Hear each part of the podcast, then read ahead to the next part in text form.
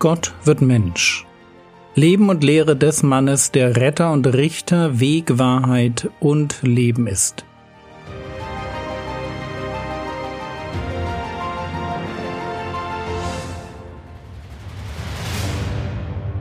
Episode 226 Richtig fasten. Heute möchte ich ein Thema wiederholen, das wir schon hatten, nämlich das Thema Fasten. Wer sich mit diesem Thema näher beschäftigen möchte, den verweise ich auf die Episoden 136 bis 140 vom Fasten Teil 1 bis 5. Vor allem die ersten beiden Episoden geben einen guten ersten Einblick in das Thema. Ich mag heute deshalb nur kurz zusammenfassen, was wir hoffentlich alle schon wissen. Fasten ist für Christen ein normaler Bestandteil ihres Lebens. Jedenfalls bezeichnet der Herr Jesus es als normal, wenn er hier in Matthäus 6 formuliert: Wenn ihr aber fastet, so seht nicht düster aus wie die Heuchler. Wie schon beim Almosengeben wird mit dem Wörtchen wenn ein übliches Verhalten, also ein immer wenn ihr das tut, zum Ausdruck gebracht. Fasten ist ein normaler Bestandteil unseres Lebens, weil wir mit dem Fasten unsere Hingabe an Gott und die Dringlichkeit unseres Gebets unterstreichen. Hier noch einmal die 5 Gründe, warum Menschen in der Bibel fasten.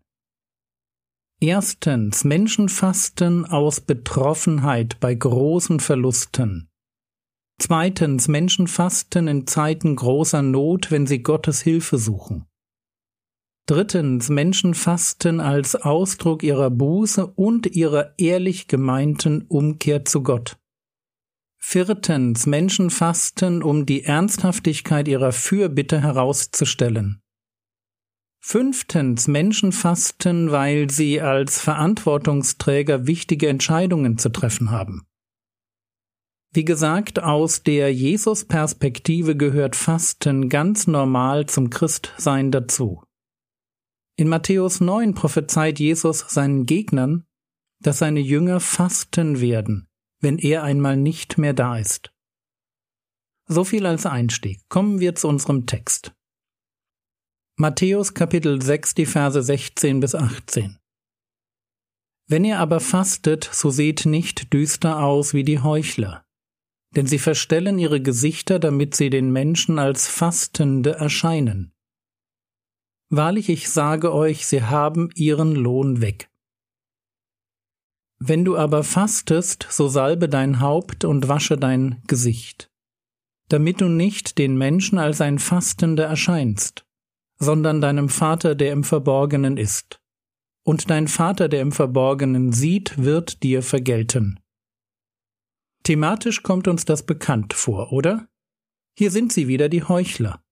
Nur diesmal lassen sie nicht vor sich her posaunen, wenn sie spenden, oder stehen an den Straßenkreuzungen, wenn sie beten. Diesmal machen sie eine Show ums Fasten. Fasten ist Verzicht, vor allem auf Essen. Und zwar nicht um abzunehmen, sondern als eine geistliche Übung, die Teil meiner praktizierten Gerechtigkeit ist. Ich faste, weil ich mir meiner Abhängigkeit von Gott bewusst bin. Fasten ist deshalb ein Bekenntnis meiner Hilflosigkeit.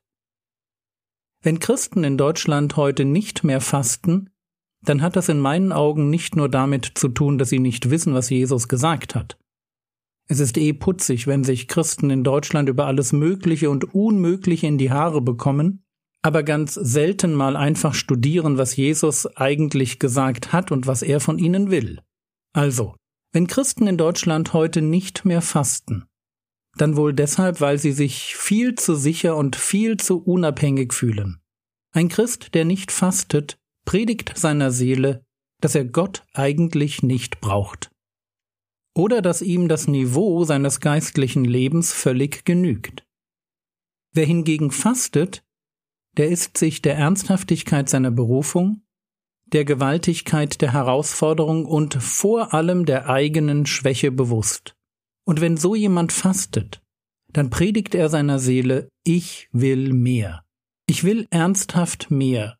Ich will erleben, dass um mich herum Reich Gottes wächst. Ich will sehen, dass Menschen zum Glauben kommen, ich will Gemeinde Gottes erblühen sehen und eben nicht erleben, wie sie unter Verfolgung und Verführung und Dummheit zerbricht. Ich persönlich verzichte einmal in der Woche auf mein Mittagessen. Das ist das klassische jüdische Fasten, bei dem man auf eine Mahlzeit verzichtet. Ich verzichte auf mein Mittagessen, schnappe mir eine spezielle Top-12-Gebetsliste von Sachen, die mir super wichtig sind, und gehe in den Wald. Probiert das aus. Hungrig beten, bewusst verzichten, um die Ernsthaftigkeit der Anliegen zu unterstreichen, für die man betet. Eine wirklich spannende Sache. Aber zurück zu dem Herrn Jesus, der uns davor warnt, beim Fasten wie Heuchler zu agieren. Matthäus 6, die Verse 16 bis 18. Wenn ihr aber fastet, so seht nicht düster aus wie die Heuchler. Denn sie verstellen ihre Gesichter, damit sie den Menschen als Fastende erscheinen. Wahrlich, ich sage euch, sie haben ihren Lohn weg. Wenn du aber fastest, so salbe dein Haupt und wasche dein Gesicht, damit du nicht den Menschen als ein Fastender erscheinst, sondern deinem Vater, der im Verborgenen ist. Und dein Vater, der im Verborgenen sieht, wird dir vergelten.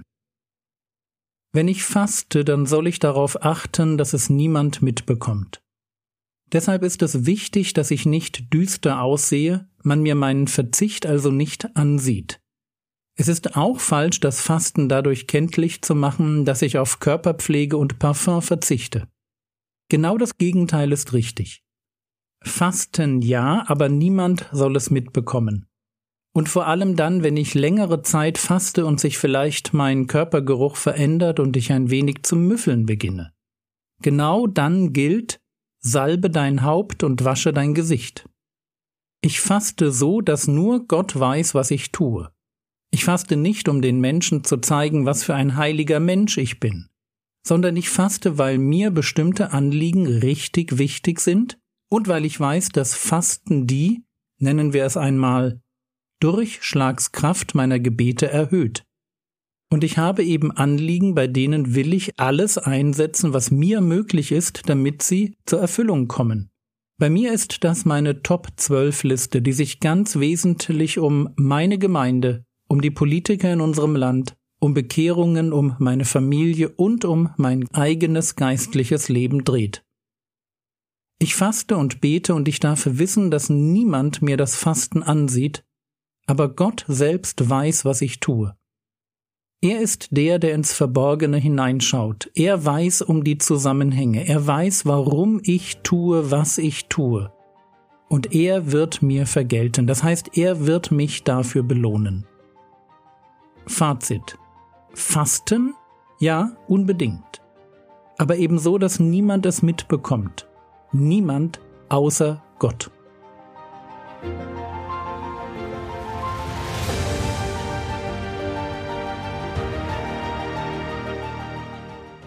Was könntest du jetzt tun? Du könntest darüber nachdenken, ob du dem Thema Fasten genug Aufmerksamkeit widmest. Wenn nein, warum nicht? Das war's für heute. Bei mir bewährt es sich, am Anfang der Woche in einem Rutsch alle anstehenden Termine für die Woche durchzubeten. Probier das doch mal aus. Der Herr segne dich, erfahre seine Gnade und lebe in seinem Frieden.